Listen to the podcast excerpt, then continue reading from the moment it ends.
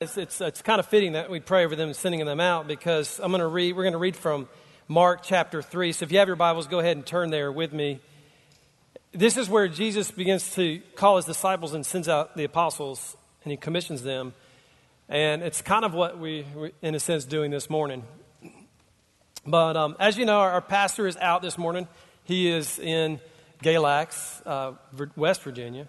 No, Virginia, sorry. No, not the other one. Yeah. Not, the, not that mountain, right?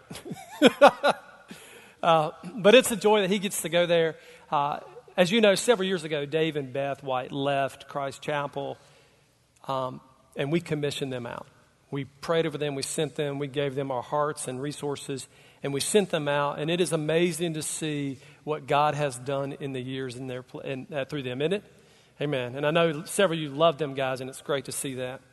Um, but this morning, I want us to read a little bit, and I'm going to try to cover a lot in a little bit of time. So um, you're going to have to go home and read too to, to follow up on some of this.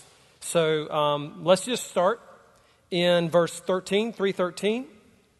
This is right after a great crowd had started following Jesus. And it says, And he went up on the mountain and called to those to whom he desired. And they came to him, and he appointed twelve, whom he also named apostles, so that they might be with him and might send them out to preach and to have authority to cast out demons. He appointed the twelve Simon, whom he gave the name Peter, James and of Zebedee, and John, the brother of James, to whom were given the names, I can't even try that. That is the sons of thunder. Andrew and Philip, and Bartholomew and Matthew, and Thomas and James, the son of Alphaeus, and Thaddeus and Simon the Zealot, and Judas Iscariot, who betrayed him. And he went home, and the crowd gathered again, and so that they could, could not even eat. And when his family heard it, they went out and seized him, for they were saying, He is out of his mind. Let's pause there. And let's pray over this morning. Amen. So, Heavenly Father, once again, I just come to you as a humble servant who you've called. And as my brother, I stand up here in my, my weakness, as I stand in my fragility in desperate need of your Holy Spirit this morning, in desperate need of you to be in this place and in the hearts and lives. My words are at best hollow, but your words are life. My words at best may encourage, but your words give life. Lord, so we lean upon you this morning, lean into your word, to your truths, that your Holy Spirit would speak to us, that we may hear your voice and know you and hear your call. In Jesus' name, amen. Is there anything that you're really good at in life? Let's think about that. If you're a dude in here, you better have an answer, right? I mean, is there something you're good at? I mean, like almost flawless, right? For me, I, I like to think I have this internal compass that's just spot on, right? Anybody else? Any? good navigators in here? Man, I, I like to think that my compass is spot on. In fact, you know, I like to go out in the woods and I, I make it my effort to not take a compass, to not take all these things with me, and just like use my internal compass and go. Now, how many of you have, like, maybe somebody else doesn't agree with you as much, right? You have a wife like mine who she loves to give directions. She just wants to make sure I'm on the path. Yeah. You know what I'm talking about, right? Man, but I really feel like my internal compass is really good. And I remember in college, I tested it one time. I like really tested it.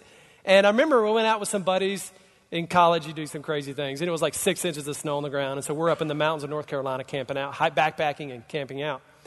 And um, the guys I went with were just, they did not understand camping. This might have been their first time ever. One guy didn't even bring a sleeping bag. That's how much he was really into camping. And so they were kind of fussing and fighting over like what the campsite should be. One guy took us off on a trail, it was the wrong direction. So we ended up just like not getting anywhere. And I was kind of frustrated because I had I wanted to go up to the top of this mountain. It was Standing Indian, like the highest highest mountain in the Appalachian, south of North Carolina or something like that. And so it was a really high mountain peak, and I wanted to get up there and I wanted to sit and watch the sun go down. Because when you're in the mountains and you watch the sun go down, it's a pretty amazing thing, isn't it? And so that was my goal that day. I wanted to. And these yahoos were just fussing and fighting. So I was like, fine, y'all have time, your time. I'm going to the top of the mountain. So I head off to the top of the mountain, and I'm sitting up there, and I had packed a sandwich because I didn't want to cook that night because we were just going for one night and then heading back.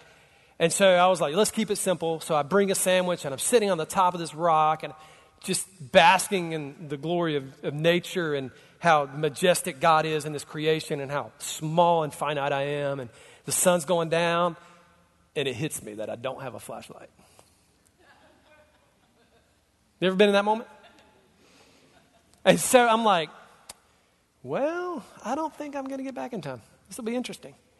And so we're in bear country in North Carolina, as you know, and um, six inches of snow on the ground. And so I'm just like, you know what? We're going to do it. So I just take off running through the woods. I didn't get off the trail. I just go right through the woods. I'm like, our campsite's over that way. I'm just take off and go. And so a little bit after dark, I happened to come upon our campsite. I was like, man, it's pretty good. All right, made it here. I'm not spending the night out in the cold. And so that kind of reinforced this idea, right? Like, yeah, I got a good internal compass. And so later on in life, I remember going on a trip with some guys out in the John Day Wilderness in Oregon. I don't know if you've ever been out in the Midwest, but when I say it is vast, it is vast. When I say it is desolate and wilderness, it is a desolate wilderness. And so we go out near this town, John Day. It used to be a logging community, thrived, and then when they canceled logging in Oregon, like 50 people left, maybe 30 people left in the town. I don't know. It was a, there were more firefighters in the town than there were people, put it that way. And so we head out to this wilderness. We're going to go elk hunting, and I love to get out and go elk hunting. And so a, a buddy of mine takes us up to this ridge, and he drops us off. And I'm with another guy. He has a GPS, and we're going, we're supposed to walk back to our campsite. Like, great, this is easy. It's just a couple ridges over. It'd be perfect. And so he pulls out his GPS, he marks a straight line and says, Let's go. And I'm like, Well, that's a good way to go, but we're in the wilderness. This is the high desert area, and I'm kind of measuring the terrain and to where he wants to go, what they call blowdowns. And so what'll happen is the fire will run through this forest, it'll burn up all the trees, and they'll be standing there burnt. And then all of a sudden a strong wind will come through and knock every tree down. And so you look for hundreds of acres, and it's just trees laying on top of each other.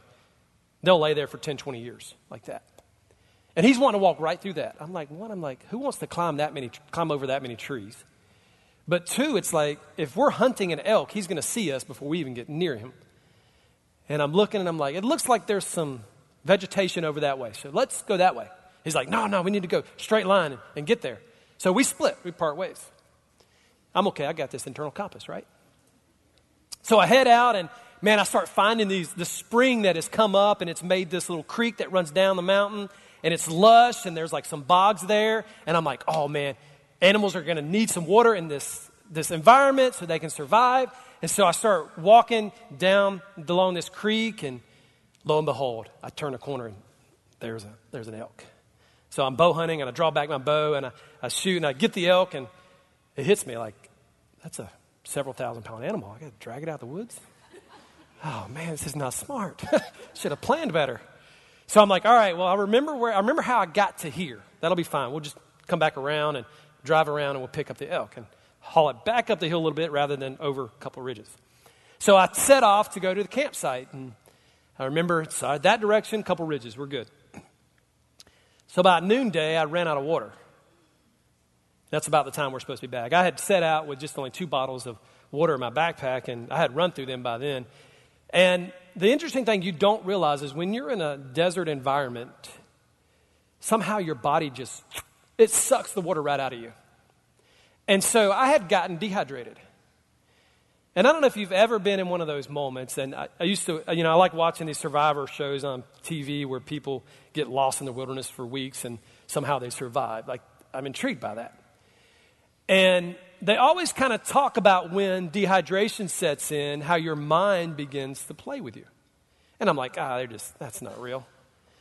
Until you walk in that moment where your mind starts to play with you. And I, the good news is I recognized it when it happened. And as growing up as a little kid, my dad would take me on camping a lot, and he would take me on backpacking, and he would take me out doing survival campouts. It was fun. I loved it as a kid. And so I'm leaning back on all this training that my dad had given me. And so at the moment, I'm, I'm like, okay, my greatest need right now is water. And so I'm like, I've got to find water. And remember, this is kind of a high desert area. And so I start looking, I, I forget trying to make it back to camp. I'm like, survival 101, I've got to have water or I'm going to dehydrate and really not be any good. And I was already dehydrated a lot.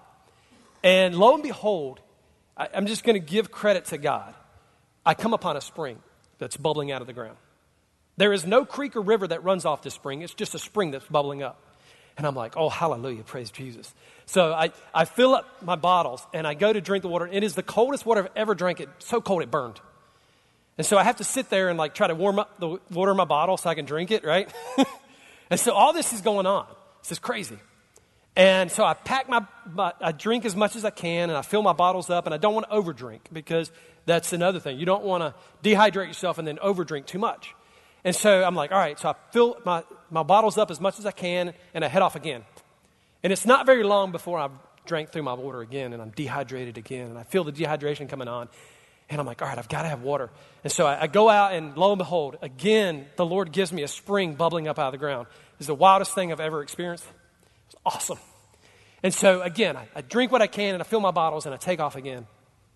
And this, at this point, it's starting to get dark. And I'm like, all right, well, now it's spending the night out here in this wilderness, and that's fine. I can do this. Um, and so, you know, I'm starting to plan for how I'm going to spend the night. And praise God that the guy I went with was way smarter than me, knew a lot better than me, and he was a master elk caller. And all of a sudden, in the background, I hear this elk bugle. And I'm like, that's him. And so, lo and behold, I'm out there. I just have a mouth reed. And I let out the most hideous sound that you ever heard on this mouth reed. Because I'm like, I am over here. and so my buddy comes and he finds me. And I'm just blown away at how that day transpired. You see, I really thought I was good at navigating with my own internal compass. But the thing is, no matter how good you are at something, at some point you will find the end of how good you are. No matter how flawless you may think you are, you're always going to find the end of your ability, the end of whatever that is that you have. You see, I also thought I was good at navigating life too. And then I come to the point where all my construct of my dreams and my life had come falling like a, like a house of cards. And here in the Gospels, I can almost see the disciples now. And this isn't what the Bible says, this is kind of how I see them. Here's Peter and Andrew. They're sitting on the shoreline mending their nets. And I'm thinking, well, maybe their day of fishing hasn't been so good. Because I'm a, I love to go fishing.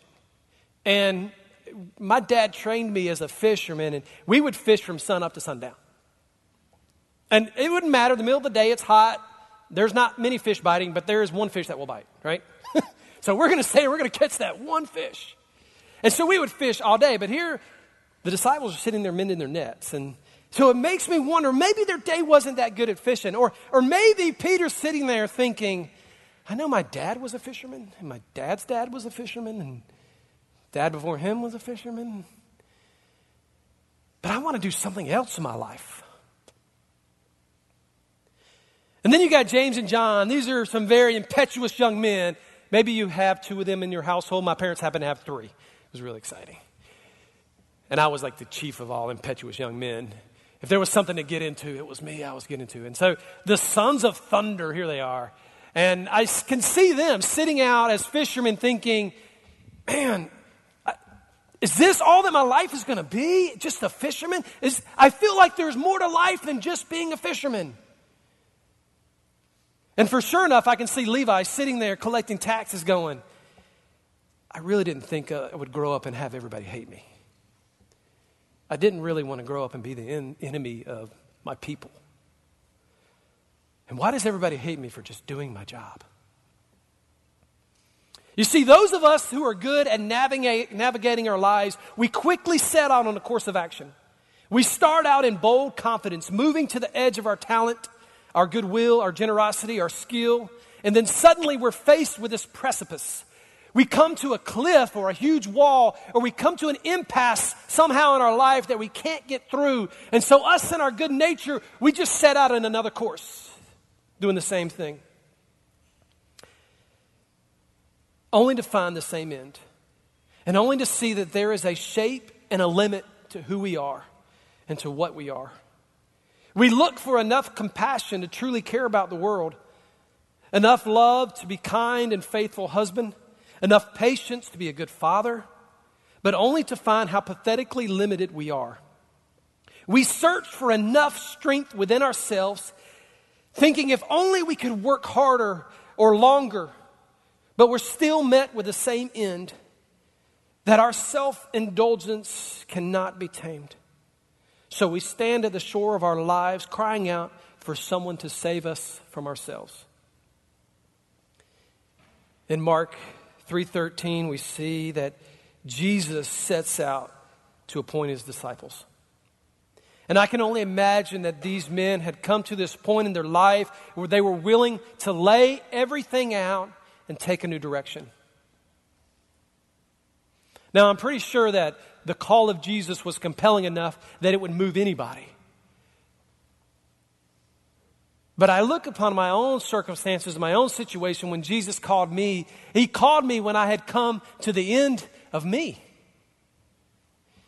He called me when I was standing at a precipice going, I'm tired of trying to find a new direction. I'm tired of trying to make this thing work. I'm tired of working harder and harder only to see the rug pulled out from underneath me, only to see the world come against me, only to see every effort in vain. But Jesus comes. Now, I believe Mark is drawing a distinction between the disciples and the apostles here. It's not fully stated in there, but I believe he wants us to pull a distinction between the two. That there are the apostles, the 12, that were called for a specific purpose. But when Jesus speaks to the disciples, he's not just speaking to those 12 who are called for that, that one unique purpose, but he's speaking to all the disciples that are called unto himself, being you and me. And there's two reasons I believe that. One, it's because in, in this, he says, he kind of makes this distinction. He says, um, that he called those he desired, then he appointed his disciples. And for the second reason I believe that is because later on in the book of Mark we'll see this, that I believe that Mark was actually a disciple of Jesus who followed Jesus. Now, a lot of people don't hold that truth because it's not stated anywhere, but I think there's a key we'll see later on in the book of Mark where we can see that is true. So I think it would be safe to say that the men Jesus called felt they were good at navigating life, or at least they were good at something. And here comes Jesus starting a new nation. In 1 Peter, we see it says, Behold, I call it a new nation, a new priesthood. And so Jesus begins to establish his new nation in the same way Israel was started with 12 sons of Jacob. Here comes Jesus choosing 12 men that he would call apostles that he would anoint to start a new nation. This wouldn't be a nation of ethnic blood, but a, a nation that's covered by the blood of Jesus, a nation that's united through the work and the sacrifice of Jesus. And two, he gives them a new name. And I believe in this, he gives them a new nature, a new meaning for existence, that this impetuous thing in us that keeps stepping out in a new direction, trying to find what life is, that keeps coming up to a brick wall. Uh, Jesus comes in and he gives us a new nature so that ends. So that in Jesus we don't find the end because there is no end in his strength. There is no end in his love. There is no end in his compassion. There is no end in who Jesus is. So to Simon, he gives the nickname Rock. And Peter is going to be now no longer Simon, but Peter. He's going to be the rock. And Jesus says, Upon this I will build my church. Upon this new nature that is happening in Peter, upon this new man that's being created in Peter, that's going to be what the church is going to be founded on. And so to Levi, he changes his name to Matthew, meaning the gift of God. And so James and John, the sons of Zebedee, he gives the sons of thunder. It's like a wrestling name in it. You just see it Roar! like that excites me. I don't know. It's the sons of thunder. I'm like, that is a nickname, right? I, I don't know if you, you're in school sports, you play in school sports a lot, you get nicknames, right? I never had a nickname. I was like, I, I need a cool nickname, guys. Like, no, no nickname, just Wade or Williams. I'm like, really? Man, like he's got a cool nickname. He's got a cool nickname. Like, why don't I get a cool nickname? And you can't nickname yourself, right? That's like a rule, like a written rule. Somebody has to give you your nickname, right? But here, James and John, the sons of thunder, I'm like, that's a cool nickname. And I think that encompasses what they were really like, but not just that, but the nature that God had put in them. And we see it later on because they're fireballs and they're like, oh man, these people opposing Jesus. Can we just call down fire from heaven? Right? Isn't that what they do? And Jesus is like, calm down, calm down. Like, yeah, that, that angst in you, that, that fight in you, that thing that's going on in you, man, I, I'm going to use that, but I'm going to use it as I send you out in my name. And so there was this fire that sits in them. And in them, there's this setting apart that Jesus does for his disciples, where it's no longer about what you're good at, but it's now about this new creed that God has set in you and in creating a new nation. And so I want us to look at that new creed that Jesus sets in us as he calls us to be his disciples. Amen? All right, it's 11 o'clock. That means 15 minutes? Right? Can we do this? Y'all know better. so, in this new creed that is being set out and who the disciples are, I want us to look at this. And first of all, if you're taking notes, you can make this number one, is that we learn from him. And we see in this that Jesus taught his disciples. And as we move on in this next verse, we hit a series of parables. Like Jesus goes from calling his disciples unto himself, and then he starts to hit a series of parables. The first parable is this strong man parable, and the, the second one is, is um, who is my mother and father? And then he goes into the parable of the sower, and then it's the, the parable, um, he teaches on what the purpose of the parable is, and then it's a lamp being put under a basket, and then it's the seed growing, and it's the parable of the mustard seed. Like there's these series of parables that he brings out in the fact that as disciples, we are learning from Jesus. You see, Jesus taught his disciples. You know, the thing is, is I like to learn. Anybody here like to learn? Like you just like learning new things. And um, it's been fun. Like lately, I've taken on a new challenge. This is kind of new for me. Um, and my wife hopes it ends soon because um, I keep acquiring these broken motorcycles at my house. Yeah. And so there was, I had five. I think I'm down one to four. Well, three of them are broken, one of them's not. But I got these broken down motorcycles in my house, and I'm like, you know, I'm just going to figure out how these things work, and I'm put it back together, and I'm going to get them working. It'll be fun, right? I can learn something in the process. And so, um, how many, if you're trying to learn something new, you go to YouTube, right? Anybody? Yeah, there's, there's a couple. And so I like go to YouTube, I watch these videos and what this guy's doing and how he's doing it, and like how they're cleaning out the carburetors really good, and, and how they're doing, building stuff and doing this thing. And, and I'm learning all this stuff. But you know what? In me learning all this stuff, I'm not transformed by the information. You know, I glean the information, but I'm not transformed by it. You know how I know I'm not transformed by it? Because when I woke up this morning, I didn't go work on a motorcycle. I didn't quit my job to go build motorcycles. Like this knowledge hasn't transformed me. It's just information I'm picking up and I'm gleaning. But see, the thing is, is as disciples, this isn't just information we pick up. This isn't a YouTube we, video we watch just so we can do one act. This is a knowledge that transforms who we are from the inside and it makes us a new creature. And it gives us a new purpose and it gives us a new meaning in life. Amen? So I ask you this morning, when, when was the last time that you've been, you were transformed by the Word of God? Think about that. When was the last time you read through Scripture and, and it began to shake you at the core? It began to challenge who you are. It maybe said something you didn't like, it rubbed you a rough way, or it just was like, healing to you. Maybe you wept as you sat there, or maybe you shouted and rejoiced in victory. I, when was the last time you read through the scriptures and you felt the transformative power of life of God come into you? Church, has this just become information or has this become transformation in us? Because as I look at the disciples, I see men who are transformed by the power of God and by the Word of God. Jesus would speak these teachings into their life. And he wasn't just speaking a teaching, he was speaking, This is the kingdom of God. This is what I'm doing in you. This is my purpose for your life. This is what I have destined for you. This is who you are. This is the new nature you'll be taking on. And so these words are transformative. The second thing is we find out we belong to his family. And he jumps into this, and his mother and his brothers are coming after him. They're like, Man, Jesus has lost his mind.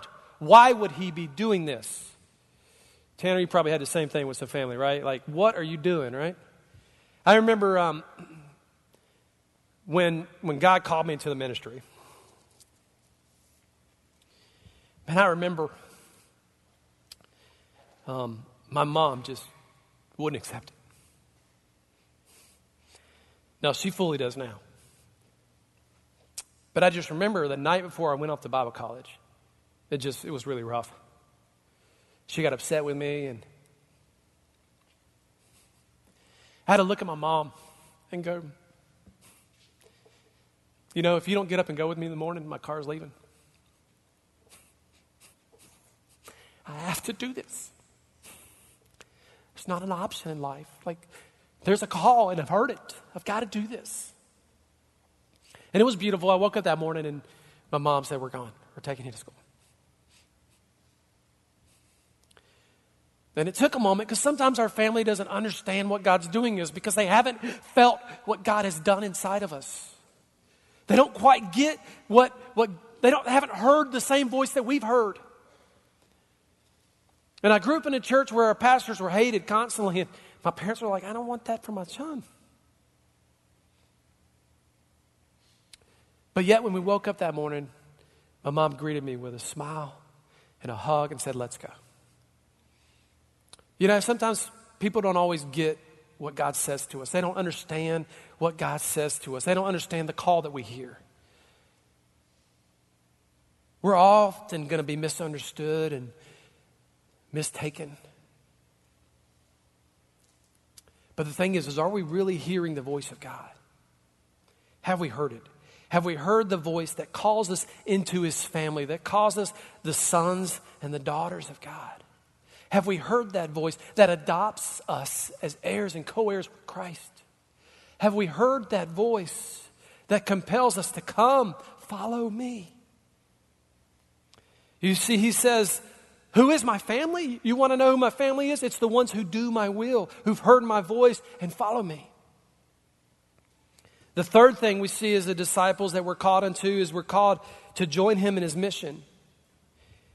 And he announces this with a parable of the sower. He says, This is what the kingdom of heaven is.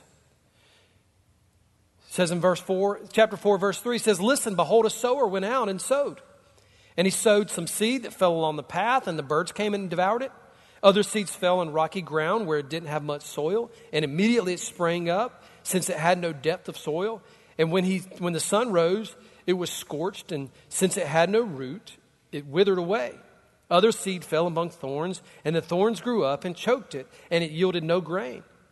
And other seeds fell into good soil, and it produced grain, growing up and increasing and yielding 30 and 60 fold and a 100. And he said, He who has an ear, let him hear. And so the question is do we hear these? As a disciple, are we hearing what Jesus is saying? Because in this, you and I are the sowers. And we're to go forth and we're to sow our seeds. And yes, some seed will fall on the roadside and the birds will come take it away. And we're going to speak life into someone who's not going to get it. We're going to share the gospel with someone, and the weeds and the cares of life are going to come up and choke it out. We're going to have people in our own family who we're going to speak the gospel to, and their soul's not going to be deep, and it's going to sprout up quickly, maybe, and fade away. But there's going to be those that we speak the gospel to, and it becomes life giving, and it produces a fruit, and it multiplies. And I can tell you from years in ministry, I've seen that. I've seen people who get excited for a little bit, maybe a week, about who God is, and then a week they're gone. They may share the wonders of how God has, they, they've heard from Jesus now and they've seen him and they're excited, but a week later it's all gone and they're back to who they were. And then you see some that don't even give you the time of day, they won't even look at you. And, but then there's those where the gospel goes in and it's good soil. And it comes and it produces and it yields a crop. You see, we're called to join Jesus in his mission of sowing seeds. And the fourth thing we're called to is to become like him in the process. And Jesus wants us to imitate him, he wants us to become like him. Now, a lot of times when we think of this imitating Christ, we might think in terms of, you know, someone who does voice impressions, right? Who imitates somebody else. I remember as a young man growing up, we had this wisteria bush in our yard. Anybody ever had those? They should call that uh, like a Japanese kudzu flower or something. I don't know. It grows so fast, like kudzu. We, we were like always trying to trim this thing. And it, it, grew up in a spot, but the grass would still grow up underneath it. And I remember as a young man, we would have to cut the grass underneath it. The only problem was is it attracted a thousand bees. And so here you are trying to cut the grass under this vine, which has a thousand bees on it, and you're trying not to get stung. And so that was always annoying and frustrating as a young man because I had to cut the grass. And my section of the yard with my brothers was where the wisteria bush was. That's what it stinks be in the middle sometimes, right? and so I remember one day my dad was like, hey, I need you to go trim the wisteria bush. I'm like, I got you. now, I don't know if you know about me. You don't want me trimming your hedges. In fact, yesterday, the other day, I went out and I trimmed them because I trim them once a year. My dad was like, hey, we can go out once a month and, and clean it up and keep it nice, right? And I'm like, nah, I, I trim the bushes once a year. And I remember I went and I took that wisteria bush down to its stump. I mean, it was just a little stalk coming out of the ground. And my dad looked at me, he got so mad. He's like, why did you do that? I said, well, because I have to cut the grass around it. He's like, man, you have killed that bush. Well, anybody here is good at gardening and you know when something gets established and you prune all the limbs off of it, guess what happens? With a force, doesn't it? I'm like, I don't know if that was the best move because this thing doubled in size, right? But see, the, the thing is, is I, I didn't imitate my father this isn't the imitation that Jesus is calling to us to. It's not that we go out and we trim the bush like him. But no, there are things that from my Father that I have gleaned and they have become me.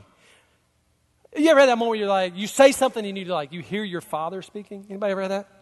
You like say like, oh man, that was my dad. Right? Or, man, I just heard my mom come out of me. What was? Like you have that moment where you just pause, you're like, oh. Yeah, because we become imitators of, of our parents in a lot of things. We emulate them in, in who we are. And it's the old quote that I like to say that we don't preserve traditions by wearing our father's hat, but by having children. You want to know who you are? Look in the eyes of your child, right? Because they're a little mirror. You see, Jesus wants us to be like him. And he says in here, he says, To you have been given the secrets of the kingdom. Like this is what he says, and when he begins to explain this parable, it's verse 11. To you have been given the secrets of the kingdom. To each one of you, to me, guys, we have been given the keys, the secrets to the kingdom. And then he takes us into this parable of a light. And in this parable, we understand that, that Jesus has set in us a light. And if he sets in us a light, he's not going to put it under a bush. He's not going to hide it under a, a bed. But if he sets you ablaze, he's going to put you out so you fill the room. That's what you do with a candle. You don't hide it somewhere. You put it in the center of the room so its light fills the room. And some of you wonder why you're in tough places because Jesus has lit you. And he wants you to be a light so that we imitate him. Why? Because he is the light of the world. In verse 24, he says this Pay attention to what you hear. With the measure you use, it will be measured to you, and still more will be added to you. For the one who has, more will be given, and from the one who has not, even what he has will be taken away. And I want to start to kind of bring this this morning kind of down land the plane here on this note, on this section of Scripture where Jesus would say this.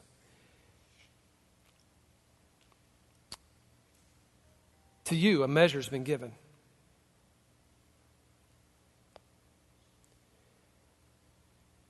And with the measure you use, it will be measured to you.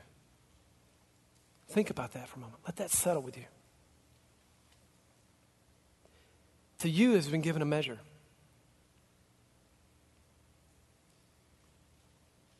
And based on not the measure, but what we do with the measure, it's going to be given back to us. To some, more. And to some, whatever there's given is to be taken away. And I ask you this morning, what is your measure? What is that measure of faith in you? And I'm not talking about just faith in Jesus, that he is who he said he is, but the faith that he has a purpose on your life. He has a calling on your life. He has a call that he sent out that's just for you. A purpose that he's defined upon your life, a way he has shaped you and formed you for his kingdom. Like, what is your measure? Maybe you're sitting there thinking, well, I don't have much. Can I say, start where you are?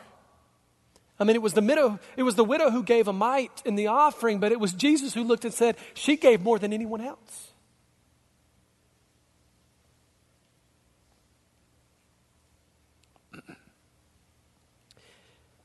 Some of you have kind of heard this story, but several years back, me and my wife sold everything we had and we moved to Oregon to be a part of a church plant. And when, when I got out there, I didn't feel like I had much to give. I wasn't preaching the gospel anymore in the sense of a of, from a pulpit. I, I, wasn't leading a youth ministry. I wasn't leading songs. I, I, there wasn't anything I was really doing, and I began to felt kind of out of sorts and out of place. But I knew that God had brought us there, and in the midst of that, me and Brooke had already been wrestling with God of how we shape mission in the church, like how we do outreach and how the church lives out what we believe and these things that are impressed upon our heart. And I always found that it seemed the way it was being done was always bulky to me. It never fit. It felt like I was trying to wear Saul's armor or something. And it never fit with who I am. And at that moment, I, I just began to think, well, maybe I can do it different now. And I, I, didn't have a plan and I didn't have anything in said and we didn't step into anything. And we were just kind of, God, what do you have for us? And there was no voice. There was no distinction. There was no, nothing set in front of us. And I just remember being in this town and starting to notice that there was a bunch of homeless kids that lived there. Like an odd number. And I noticed that the cops and them were always having interactions. And so I remember sitting down next to a young man named Jeremiah who had run away from home, was lost in life, had no ambitions other than his next meal, had no hope that everything, anything would ever work out for him in life. And I remember just sitting down listening to his story. And I look at him in full sincerity, he's like, hey man, well, can I buy you lunch? He's like, yeah, I'll take lunch. So I remember sitting there, bought him a Subway sandwich, and he's eating his sandwich, and he tucks away half of it. And just kind of talked to him, I said, is there anything we, like, we can do? I mean, here, kind of starting a new church, and I don't know, is there anything we can do for you? And he's like, You're doing it. I'm like, What do you mean? Like, a meal? He's like, Nah. He's like, Just the fact that you would treat me with dignity means a ton.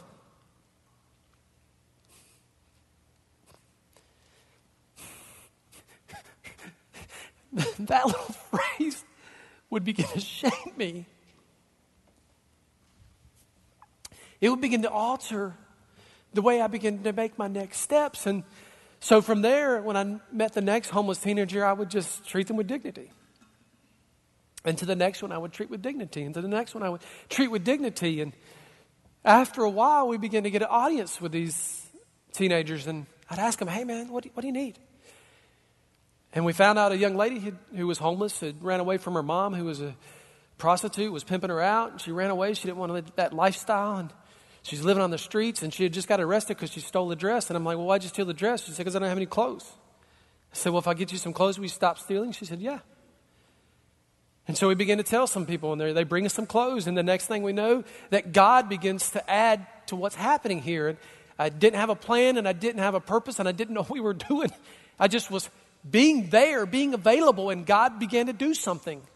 All I can say is God began to do something. And then the next thing I know, there's this church in Montana that heard about what we're doing, and they drove all the way from Montana to Oregon to bring us a, a, a trailer full of clothes. And now I'm like, what do I do with all these clothes? I don't know. And so I'm like, I, they're not going to fill up my house. So I start giving them away. And so the next thing, more people get on, more people get on board, and more people get on board. And so the next thing we're doing is every Sunday we're down serving a meal to, to these kids where they get a hot meal. And it's not just me and my wife. There's several people that are now joined us, and they're down there doing this and interacting with these students. And now it starts to make a difference in our community. These kids aren't getting arrested all the time because they have shampoo now, which they used to have to steal, and they have clothes, which they used to have to steal, and they have food, which they used to have to steal. And I was amazed at what God was doing. But it was all because we just began to start in a small, simple way. We took that small little seed and we began to plant it in the heart of a young man. And then began to plant this seed in another heart and in another heart. Yeah, and there was sometimes we had to till the ground with those young people. There was sometimes we had to throw the seed again. And we had to throw the seed again. And we had to throw the seed again. But I remember one day a young man walks up to me and goes, Why you do this? No, like, why do you do this? And he created an awesome door for me to begin to share the gospel with him. And he was genuinely open and ready for the gospel. And I remember getting a call from this guy a year later. Like, what are you doing right now? He said, Well, I'm at a ministry school in Portland. Like, what? How do you go from being a homeless kid on the streets to in a ministry school in Portland? Because someone would take a seed and plant it in his heart. What are you doing with your measure? I want to ask. There's a famous basketball coach, and Brooke, if you'll come up. Many of you know this guy, John Wooden. No, some of you don't. That's all right. He's probably the most well known basketball coach there is. He's arguably, and would probably without argue, the greatest NCAA coach that's ever played basketball, ever coached a team. Many would argue that his calling was not to coach basketball, but rather his, coach, his calling was to impact people.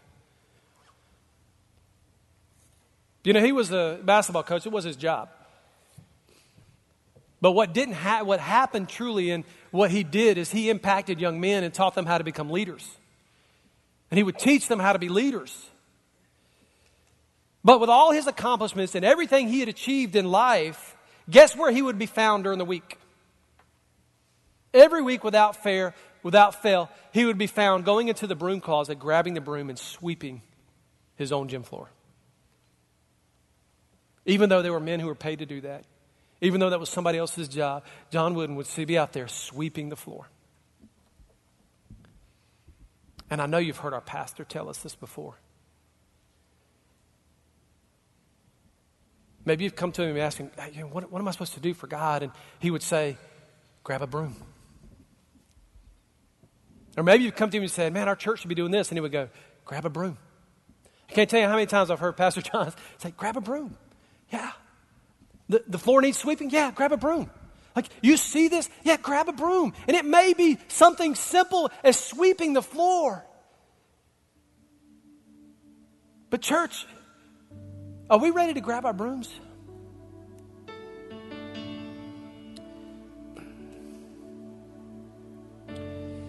You see, the thing is, we want to make an impact on people. I know you do, because it's built into us. We want to leave a mark in this world as we come. And maybe for you, it's, you've, you've tried so long that you've lost that dream of leaving a mark in this world. Or maybe you've just kind of given up on the idea because you've come to that precipice so many times over and over, only to set out in a new direction and, and find that you're weak and limited. But here Jesus is calling his disciples, and it's not to become better at what they do or because they're good at something. He calls them because He has a new nature and a new purpose He's wanting to set them and set them to. And, sir, ma'am, today, if not today, before today, God has called you to a purpose. Are we hearing? Ye who have an ear to hear, can you hear? If you want to make an impact from the, to the kingdom of God, grab your broom.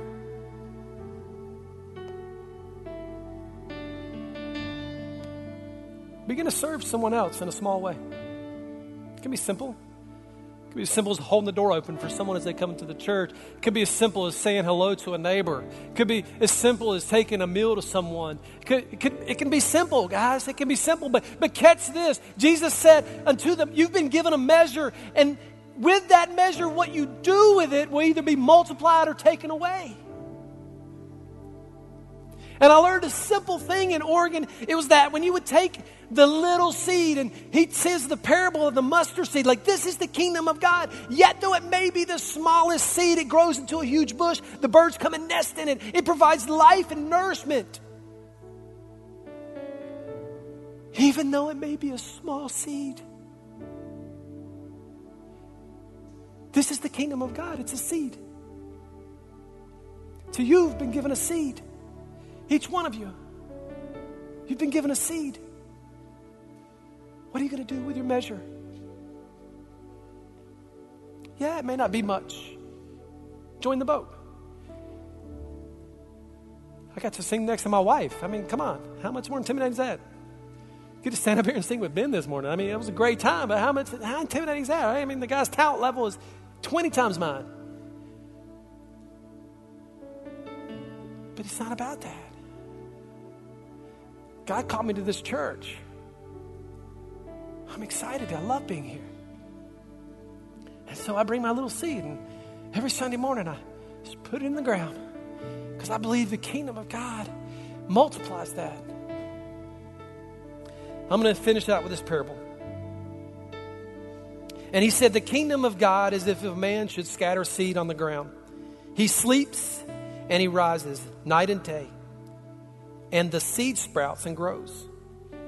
He knows not how. The earth produces it by itself first the blade, and then the ear, and then a full grain in the ear. But when the grain is ripe, at once he puts it to the sickle because the harvest has come. It's not for us to know how the seed grows. The farmer just simply puts it in the ground. He may water it, he may nurture it, he may till the ground, he may get the ground ready, but he simply puts the seed in the ground and he lets the seed do what it does. He lets nature do what it does. Can we be trustworthy enough of who Jesus is, is to simply put the seed in the ground and trust that the kingdom of God will be built upon his word? So, this morning, as we close, if you will, let's just stand together. We know this song. Just, I want to sing this song as we go. I want you to think what's your seed this morning? What is that seed?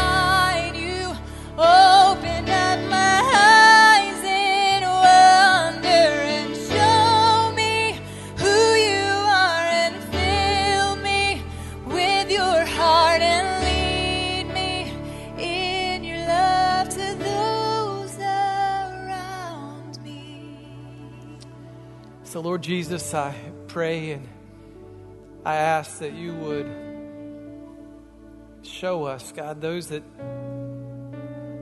many times we don't feel like we know what that seed is and we don't see a clear directive. There's no neon signs that point. But God, would you help us find our room?